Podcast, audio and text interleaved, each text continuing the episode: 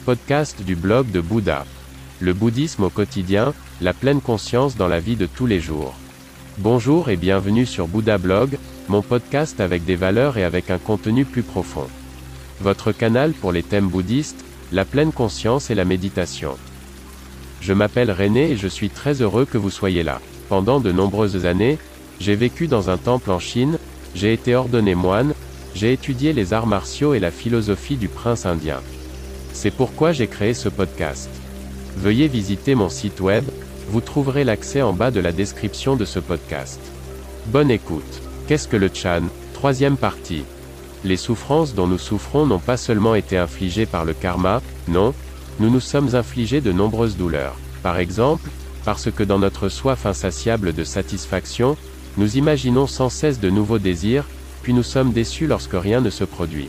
Ou parce que nous sommes constamment bloqués dans le passé, que nous revivons sans cesse les moments où nous étions si heureux et que nous constatons ensuite que ce n'est pas le cas.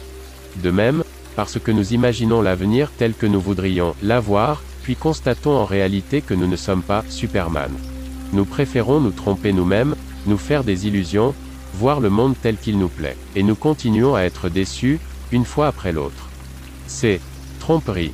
Que ne nous illusionnons-nous pas, nous voulons être heureux, nous voulons être satisfaits de notre travail et de notre environnement, nous ne voulons pas voir les nombreuses choses qui vont mal, tant que nous pouvons les éviter.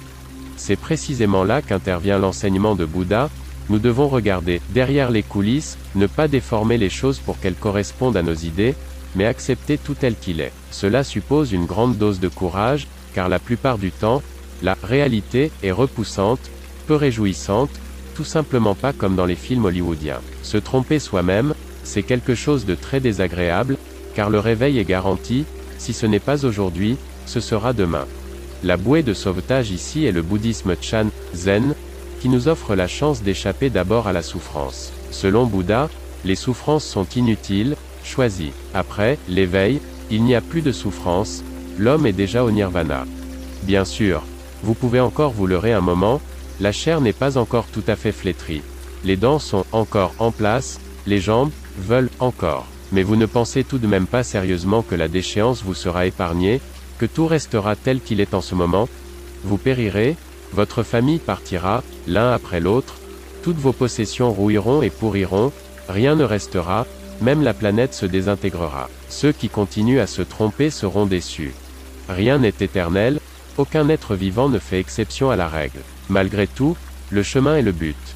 Dans les prochains jours, vous lirez la suite du thème principal, Qu'est-ce que le Chan? Pour de simples plaisirs sensoriels, il risque la mort par la faim et la soif. Bouddha, nom d'honneur de Siddhartha Gautama 560 à 480 avant l'an 0. Écoutez le blog de Bouddha. N'hésitez pas à visiter mon site web. À demain.